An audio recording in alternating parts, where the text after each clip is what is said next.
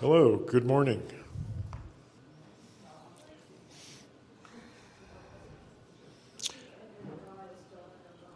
My name is Evan Rose, and um, I'm uh, Forum Committee Chair, uh, introducing our speaker today. I have to comment, I was just in Cleveland, and that whole Detroit Cleveland area is uh, cloudy and rainy and I came from a place where my, my father's in a managed care place, and they had a tree come down. They had a brownout for most of the day, and then the power finally went out. And I was commenting earlier, I think they probably lost half a ton of ice cream in all the freezers there. Um, so it's very nice to be back here in the sunshine and the, and the warmth. Um, our forum today is on St. Elizabeth Shelter. And how many people are familiar with St. Elizabeth? Okay, oh, a few people. All right. I lived in Santa Fe for 10 years, and uh, St. Elizabeth was very prominent as one of the major charities. And one of the things that they do is they keep people fed and they also house people. It is um, long standing. It's, I've lived in New Mexico for three decades, so I know St. Elizabeth has been around since then. Um, Margie Stockton came if you know Margie, and uh, suggested that we do a program on St. Elizabeth's because our church, starting in January through the Social Justice Committee, has um, committed to providing one of the meals every month at, uh, at St. Elizabeth's. And Margie tells me that we have about 15 people who are in that pool, that labor pool, to help out. Okay? So think about that as our speaker uh, talks because there is an opportunity to participate. Um, so our speaker is Elizabeth uh, Caraviano, and she's been working at St. Elizabeth's as, um, as one of the leaders there for three years. Uh, she comes to New Mexico. Previously, she was in Cincinnati. Uh, she also has some uh, corporate experience uh, with Whole Foods. And uh, she's going to show us uh, a video or two and answer any questions that you may have. So, Elizabeth? Thank you, Evan. I love this technology. and thank you, Rick, for being so on it. And uh, thank you, everyone, for welcoming people like me and, and other various groups. I just really am honored and grateful for your commitment to life into helping each other, into loving and serving each other, because kind of that's what our spiritual life comes down to, in my point of view, anyway. Um, yeah, I was with the corporate world, and um, then I stopped to have a little bit of a family and took a pause. And then I got this job. Just they wanted me to produce an event, a fundraising event. I thought, oh, I can do that, no problem. So I spent a couple months, and we did this thing called the Hungry Mouth Festival. And I had started the Super Bowl soup cook off in 1993 when I used to live in Santa Fe years and years ago. So I was kind of a, a shoe in for the job. So I'll, I'll give them a few months and then I got to go back into my, you know, making some big bucks again. Because at Whole Foods, they, they actually treat you pretty good and they paid me pretty well. I traveled all around the States. And uh, I thought, okay, I'll, I'll get back. My daughter's older now. And boy, did they hook me in. So I started that job, and uh, my office is in the men's shelter. And if you don't know, St. Elizabeth Shelters has five facilities seven programs, but five actual brick and mortar facilities. And like Evan was keen about, yeah, we started 30 years ago, probably right around when you got here, 1986, and in a small little house downtown on Don Gaspar Street, and the guys and people slept on the floor. And the Sisters of Charity started it. And lo and behold, 30 years later now, we have five facilities. And to do that, we, we have an operating budget of about a million two to keep those facilities alive. 70% comes from event fundraising and individual donors. So we have, we have a lot of work to do in that area to keep us going. So, you know, they, like I said, they hooked me in. My office is at the men's shelter. So we have a men's shelter a women and family shelter, and these are emergency transitional spaces. You could stay up to 30 days, 60 days. It depends on your situation. If you just got out of surgery at St. Vincent's, we have a respite program, so you can stay as long as you need. Um, we have some guys who are, you know, really working so hard on um, their recovery and addiction recovery. And so we're, and some will say, you know, if I go back out there today, I will not have the strength. Can, you know, so like, stay, stay here. So um, the men's shelter, the women and family shelter, then we have three or two, two transitional housing facilities. One for families called Sonrisa. Sonrisa means in Spanish, smile. so Sonrisa, you can stay up to two years. It's a transitional living apartment complex. So for two years, you can stay there. And uh, while you're either finishing your education, getting a job, getting your family together, whatever got you into that precarious place, and I think we're all a couple steps away from it, you know, some of it's a health issue, some of it's losing a job, and you'll see on the video some of the situations. And then what happens when people are shifting and transitioning. So that's the third one, Sonrisa. And then we have Casa Cerrillos. And there's 30 apartments there for folks mostly dealing with um, mental issues, uh, mental health issues. And so it's a beautiful community of 30 folks really supporting each other. You know, like it's not easy. You know, take your meds, whatever it's going to take to feel loved and supported. So there's 30 apartments there. And then we have uh, apartment for seniors, and that's called Siringo. It's on Siringo Avenue.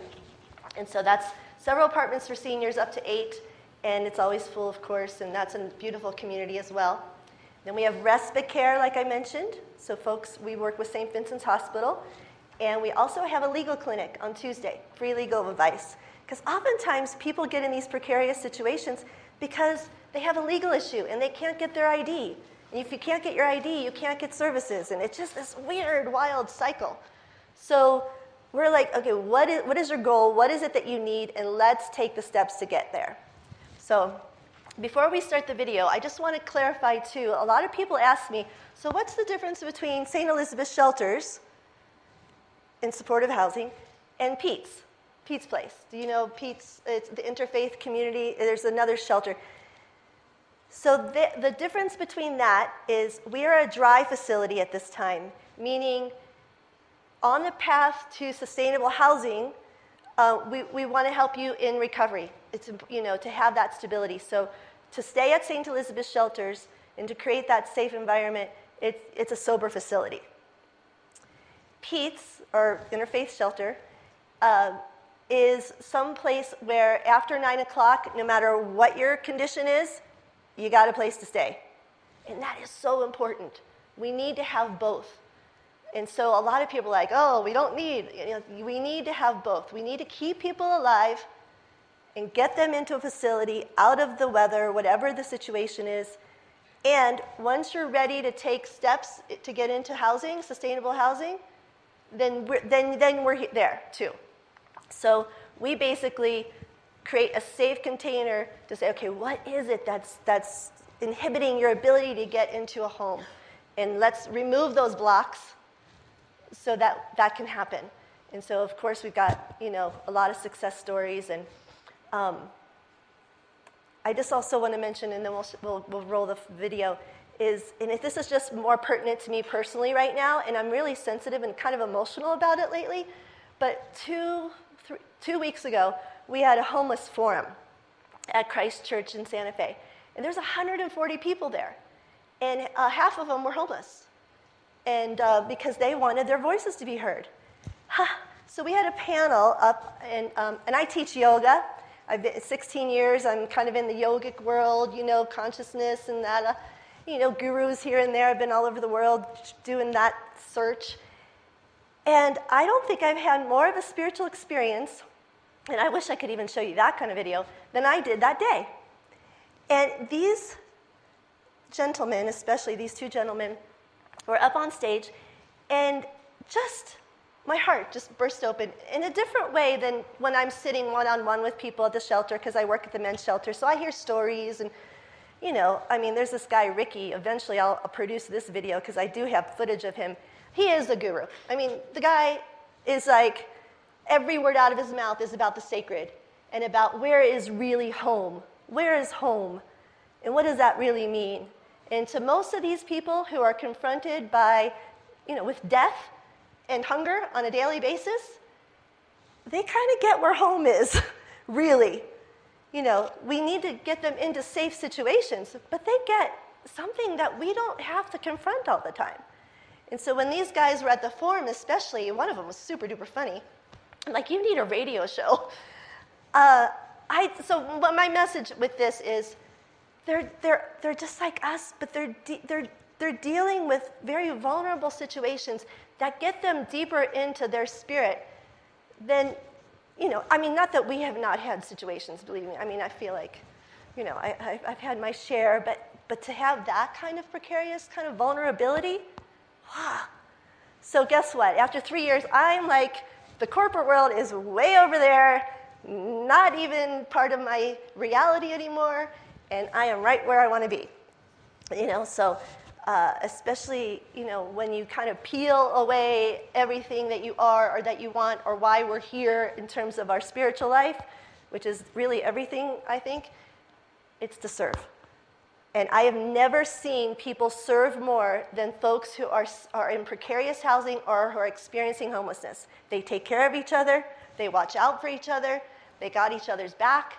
Not that there aren't issues, but uh, it, there's just a community there. And I really sensed it at the forum. There was just like, they were standing up for each other in the audience in complete gratitude. Complete gratitude. Like, you know, we know on the spiritual path that if you're not grateful, forget it, everything else, like that's the start. These, that, these guys live in, that in that, that spirit. So, anyway, with that, I just wanted to kind of get that off because sometimes I'm, I'm so tender about it right now. Just these are my gurus, is what I'm trying to say. these are my teachers.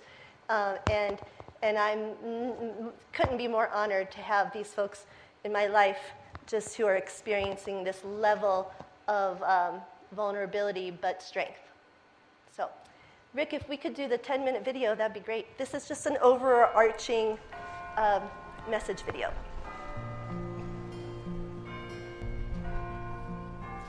The community of Santa Fe. It is the city different, and it's why so many of us live here. Its rich history, its music, and its art are all part of the tapestry, as is compassion. This particular Santa Fe artwork is at St. Elizabeth's, done by those who found shelter here. St. E's has been a part of Santa Fe since 1986. Along the way, generous community support and dedicated volunteers have helped it provide comfort and hope for the homeless among us. Now, there is a certain image that comes to mind when we think of the homeless. Most of us do recognize it as a stereotype, but it's still there if we're honest. It's a composite image that's been decades in the making. I, I grew up during the Depression and close to the railroad tracks. And the bums, they called them that because they bummed a ride on, on the line, would knock on the back door and ask for food. And, and mother would give them a, a plate of food. And once she closed the door, I was only about four years old, and I said, Why is this man here? Why isn't he at home? She said, Some people don't have a home. I said, But everybody has a home. And then I certainly found out a few years ago that that's not true.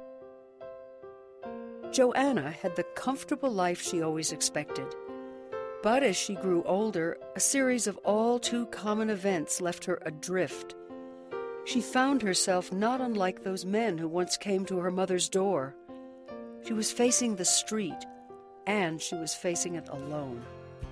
I don't know, really know how to explain it. Realizing I had no place to go was just, I felt so isolated and I didn't know I didn't know where to go for help. Uh, then I decided that a bottle of Merlot would be my greatest comfort, and uh, which is why I always feel empathy for when I see someone on, on the street and realize they're going to have to find a place to live tonight. Right now, I'm living in a uh, St. Elizabeth shelter, and I like to tell you just right now that nobody, nobody wants to be homeless. We all had our dreams, we all had our aspirations. No kid in America ever dreams about growing up to be homeless. No, it don't it don't work that way. Mike was a truck driver. He drove trucks for 40 years. Then came a downturn in the economy and layoffs. I was living off my savings, and my savings started to run out, and I got to a point where I couldn't pay my rent, I couldn't pay my bills, I couldn't survive anymore the way I used to used to, you know, when I was working, and I found myself homeless. Neshe was a fashion designer before a long illness cut that short and left him penniless. He found himself with one suitcase and no place to go. I didn't know what to do, where to go. I felt so hopeless and helpless. Not everything was so dark. And I was thinking, how, like the ab- abyss, how is that in the right word? Uh, ab- abyss, the dark. I am there. I am there. So I don't see any way out. Neshe, Mike, Joanna, like so many others, they found shelter here at St. Elizabeth's. The point is simple the homeless in our community have many faces. Still, this face will probably not be the first that comes to mind. Here is a Merry Christmas for children in our community who were facing very different circumstances only a week or two before. This is Casa Familia, emergency housing for women and families. It's one of five residences in Santa Fe operated by St. Elizabeth's. You know, one thing about Casa Familia is I cannot tell you how many times I've opened the door and there's a woman crying at the front door. That was me. Uh, I lost my home. Um, I lost my job. All I had was this car and my three kids. And I know I even said to the kids, we might have to live in the car for a little bit. Sometimes she gets scared of that, and I'll ask her what's happening. She'll start crying. I did cry a lot. I was stressed a lot. And I didn't want to let them down. All they had was me. They needed me to be strong, and Casa Familia helped me be strong. It's difficult enough for adults like Marianne, but imagine the confusion and the fear her children were feeling at that moment. Then imagine what a stable, caring environment means to families, adults, and children in crisis. Okay, this is for Raven. Raven? Yay! Listen, if all St. E's did was give Christmas presents to children in need, and if all they did was provide good food and a place to sleep, it would still be an asset to our community. But St. E's value to Santa Fe goes far beyond that. So let's talk about the goals that you want to set for yourself. I've tried to get into um, carpentry a little bit. When someone but turns to St. to E's, be they work with a case manager to develop a set of goals, Do you have, do you have a bank account? right both short term and I've taken a long hit, term. and uh, it's just it's been real hard on me and my family. If it's a question of professional help, haven't had a St. lot of work. E's works with several agencies that can provide it. One thing we can do is go over all the different housing options that. There is also an ongoing evolution of services. that are provided there. where we've created respite care for the homeless that have medical conditions, and they can stay up to six months here at the shelter so that they can recuperate. I could barely walk. I'm much less, and I could barely breathe. And uh, one of the uh, staff, Erica, goes, "John, you really don't look too good." What I said to John was, John, we need to go to the hospital right now. This is serious. When I first got there, my lung collapsed. Uh, I didn't breathe for a few minutes, and I was flatlined. Something like this is really hard to bounce back from. And the only place for them to go is uh, St. E's. Needs among the homeless differ. St. Elizabeth's understands this, and it's reflected in their supportive housing programs, each with a different mission. Casa Cerrillos consists of 30 low cost apartments dedicated to those with diagnosed disabilities. We don't emphasize their diagnosis because then you're telling them who they are. We allow the professionals to help them with that. We keep it simple. And when they find their voice, you have that flame, and we work on it together and we f- keep it flaming. You know what I mean? We keep that flame of hope going for one another. This is a residents' meeting at Sonrisa, St. E's transitional apartments for families. It's a great opportunity for them to express their worries and concerns, and it's making them realize that you're not alone. What you're going through, we have gone through, or we're going through the same thing, and they tend to rely on each other for that support. Clearly, this is not just about shelter. In fact, I removed that from my vocabulary. This is a transitional housing program that is a full service program that works. Marianne and her children transitioned from emergency housing at Casa Familia to a low cost apartment at Sonrisa. The kids are actually in school now. They are very, very happy. And then uh, I take classes. Oh, I have a job. Those two come in handy. And uh, I'm looking for a better one. This is all a part of the program that they set up for me when I came to St. Elizabeth's. Neckline, it's going to be some. Neshe nice is designing again and teaching sewing. From the emergency shelter, he transitioned to this apartment at Casa Siringo, another one of St. E's supportive residences, this one for seniors. I cannot thank enough what Saint Elizabeth did to me. I cannot f- find a words that explain how they helped me. I've got my life together again. They've made that possible for me. And Mike has put all that trucking experience to work. He drives students to and from school. There are lots of us that you don't hear about who have been helped by St. Elizabeth's and have gone on and been able to rebuild our lives. So, this is St. Elizabeth's. And so is this.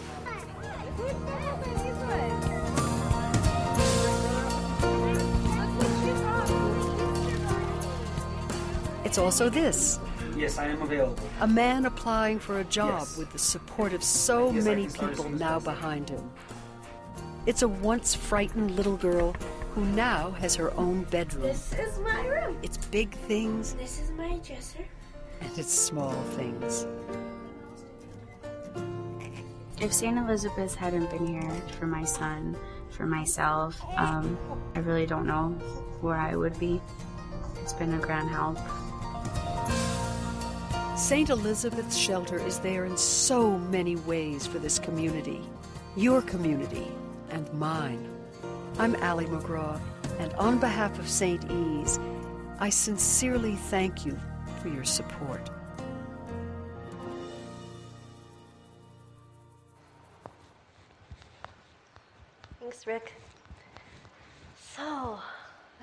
Kind of a visual on um, our services. And um, I just want to mention that Marianne and Raven, Raven's a few years older now, but Marianne's now on our board and uh, does an amazing job, helps me a lot with the event fundraising, and so does Raven. And um, she's uh, getting a nursing degree and has a job at St. Vincent's. So, you know, everything changes. And if we could help people realize that, that this is not a forever situation, then, then I think that's the first step of our job. And when folks like Margie and her team come and do a meal, it's like, ah, that makes a huge difference. You know, it's an energetic connection, right? And just your, your commitment, um, you know, knowing that really our community is all northern New Mexico. Um, in fact, people from Albuquerque are starting to come up and um, staying with us uh, just because there's just so many changes and shifts. So um, it's, it's northern New Mexico, and I think that's why you know you, you guys have such a, a beautiful way of reaching out, knowing that we're really serving this whole part of the state. So thank you. Um, I'm going to open it up for questions. Is that what you? Okay, yeah. I think there's a little microphone. If you have any questions for me, there's one over here. Yeah. There's a microphone here too. If you, we still, yeah. oh yeah. Thank you. Um, do you have other um, supportive groups that help you? Um, help these people get jobs? Yes. Yes, that's a great question. Thank you.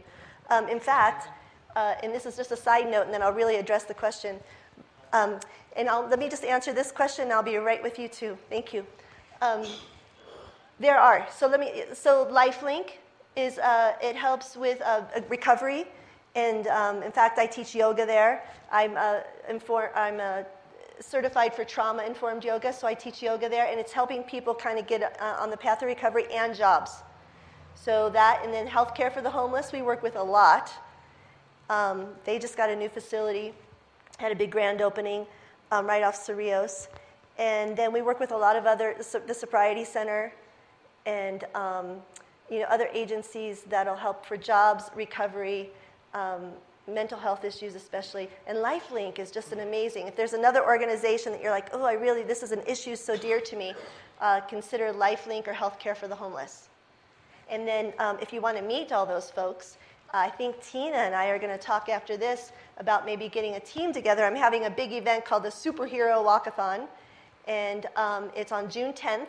And she wants to bring a team, uh, and you just walk and you raise money. It's kind of like a breast cancer walk. And we're going to have like marimba music, and it's at the Rail Yard Park. And all these nonprofit groups, Adelante, who helps with the kids and getting their school stuff together. I've got healthcare for the homeless. I got the youth shelters. Uh, there's probably you know six, seven, eight nonprofit groups or more if, they, if I can get them there. So June 10th. Do you often have overflows, too many people that come, and how do you handle that? Yeah, um, that's a great question. And it, it, we're already always at capacity. At the men's shelter, we have 30 beds. At the women and family shelter, we have different room situations depending on the families. Like we even had a, a, man from Florida come and seek us out because he had to f- leave an abusive relationship with his two sons. Um, his wife was really struggling, so he. So it depends on what the situation is. Um, but it can house up to 30. So then there's the interfaith shelter, who'll take the overflow. And then people go, well, wait a minute, it's summer. The interfaith shelter closes this week, or it closed this last Wednesday, I'm sorry, but they're starting to stay open for women and families. So the summer, um, people will tend to start camping again. And um, so we have 30, 30, and then we're trying to get you into housing. That's the main goal. Mm-hmm. And then interfaith shelter, they, they can pack a, a lot of folks in there. So that's our situation right now. And then I'm starting to no, never mind. I have an extra bedroom. Like, no, don't. Anyone else have a question? Question there?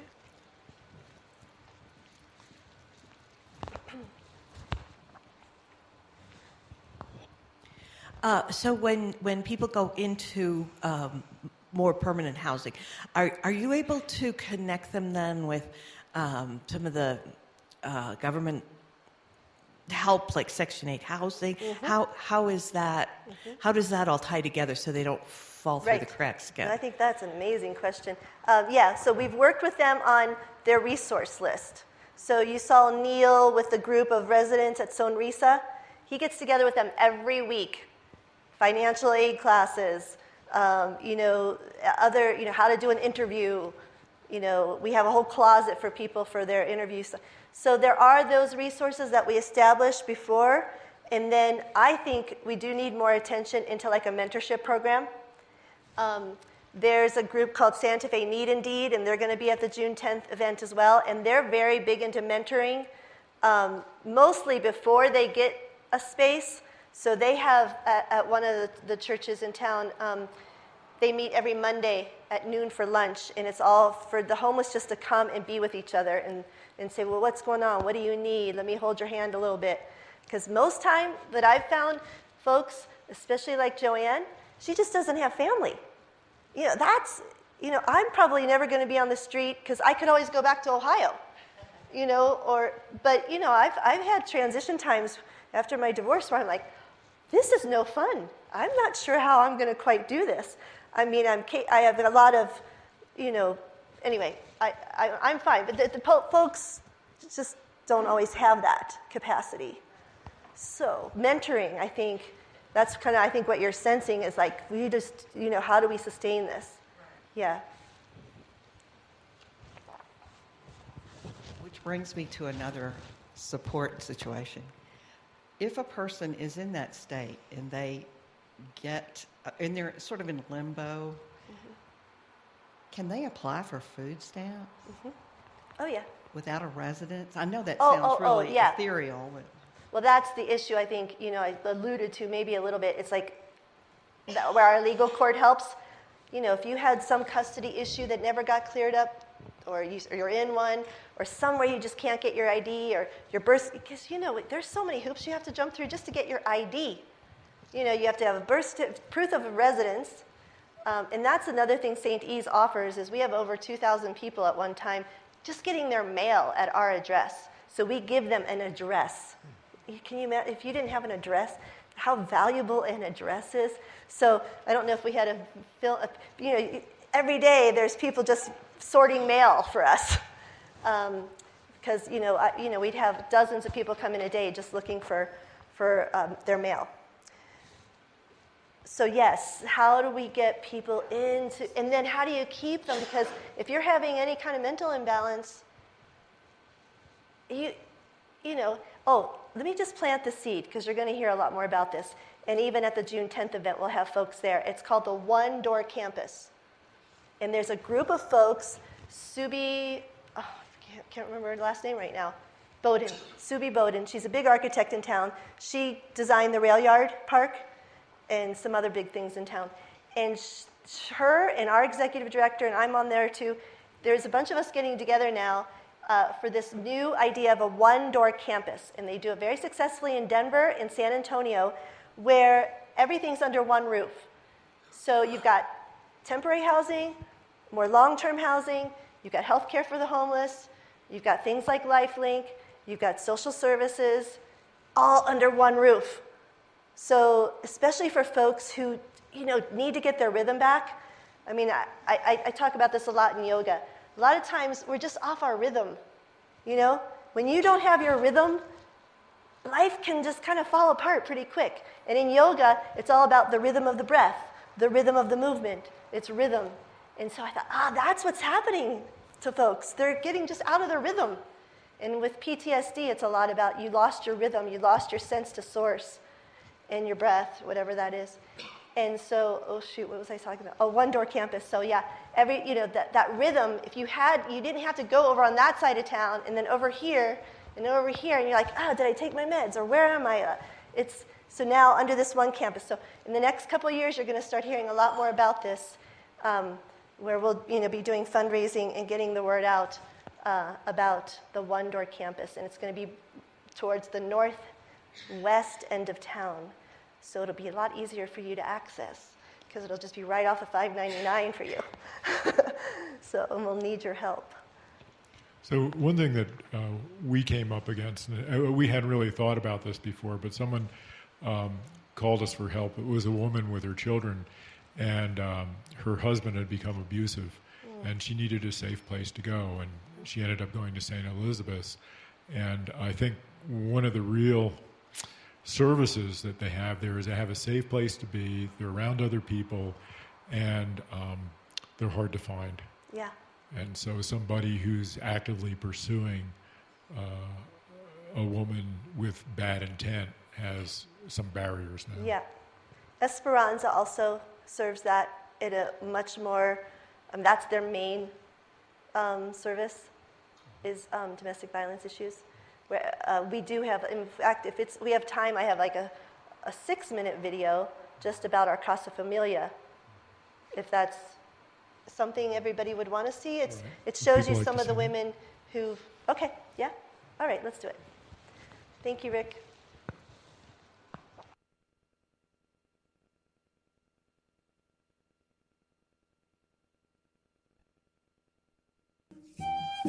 Selena!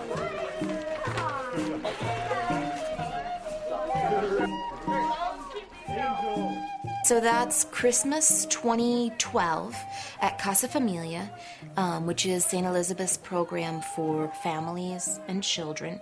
It's an urgent transitional center. Since that footage, Casa Familia has taken in about 737 more families. Approximately 224 children are included in that number. they come to us really when they have nowhere else to turn. I lost my job. I looked and looked for another one. I couldn't find one. My bills piled up, and before you know it, we were out in the street. I know the day that Kendra came to Casa Familia was a difficult day for her. It was a hard decision to make.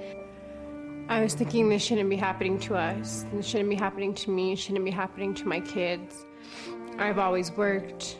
I've always paid my bills. I've worked 50 hours a week. This could not be happening to us.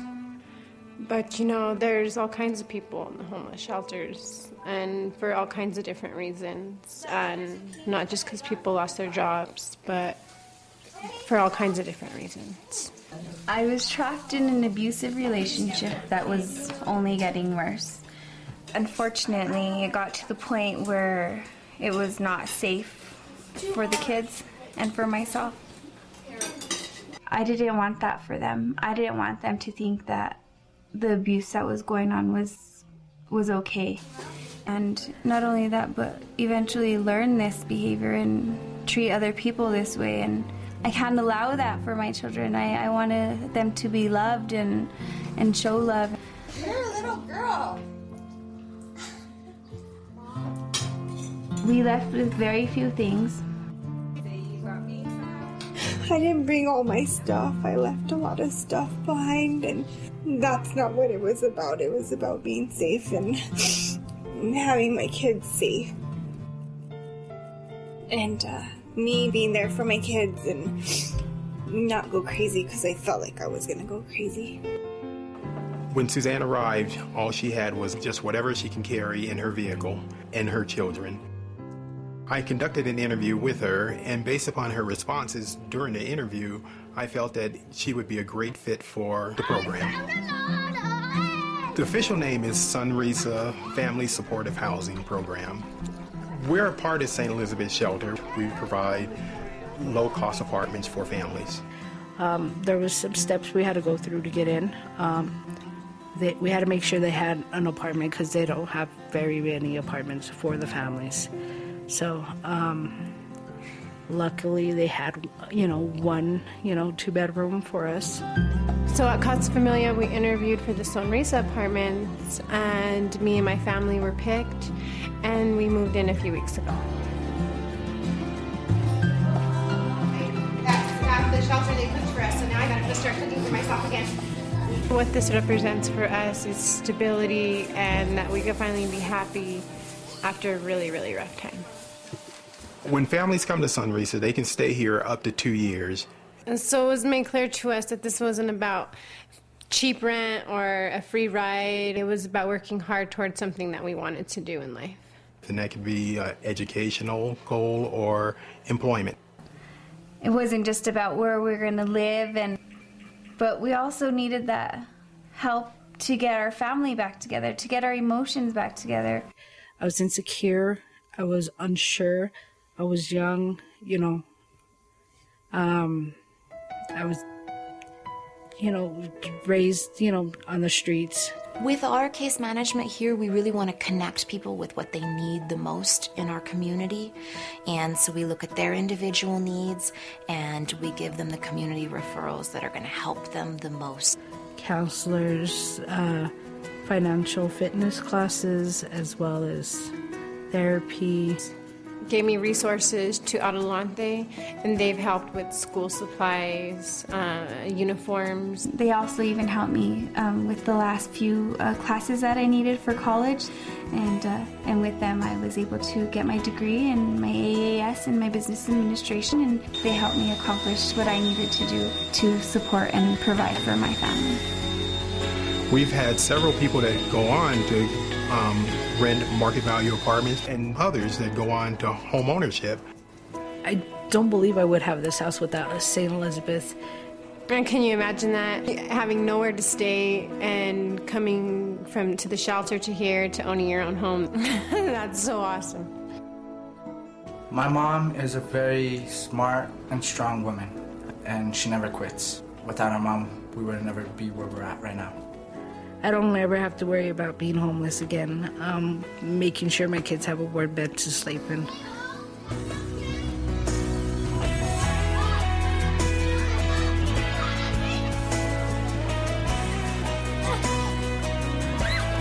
When you think about homeless shelter, I mean, so many pictures come to your mind, and none of them are really good. But you know, when I think of St. Elizabeth's Shelter, I think of not just it being a shelter, but the words written below.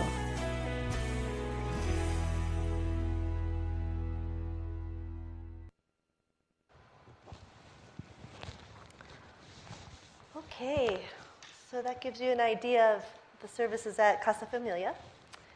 And are there any other questions? Things?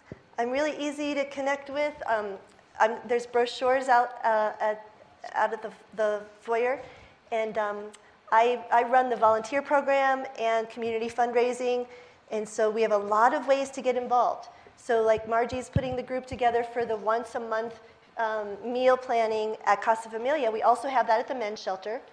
And um, we do these events. I could always use help at the events. We have this June event and one in, in October called the Hungry Mouth Festival.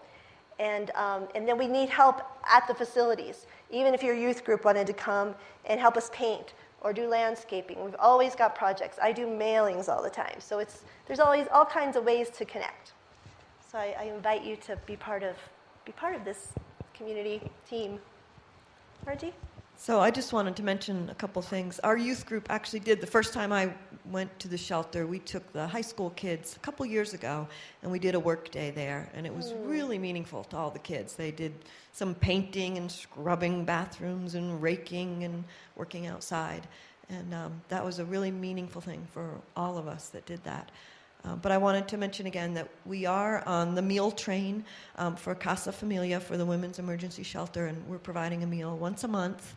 And so I always have a sign up sheet on the Simple Ways to Serve bulletin board in the foyer, so you can take a look at the next date. We've been a little bit um, scattered on what date we pick, but I think maybe after the summer we'll try to get on a regular, um, you know, fourth Sunday of the month or something. Um, but check that if you'd like to get involved and help out with a meal. It's very simple, and so you can check that board and sign up there. Or my contact, my email is on that board as well. You can always shoot me an email or give me a call. So thanks. Thank you so much. Thank you, Margie. Uh, let's thank Elizabeth for a very nice talk.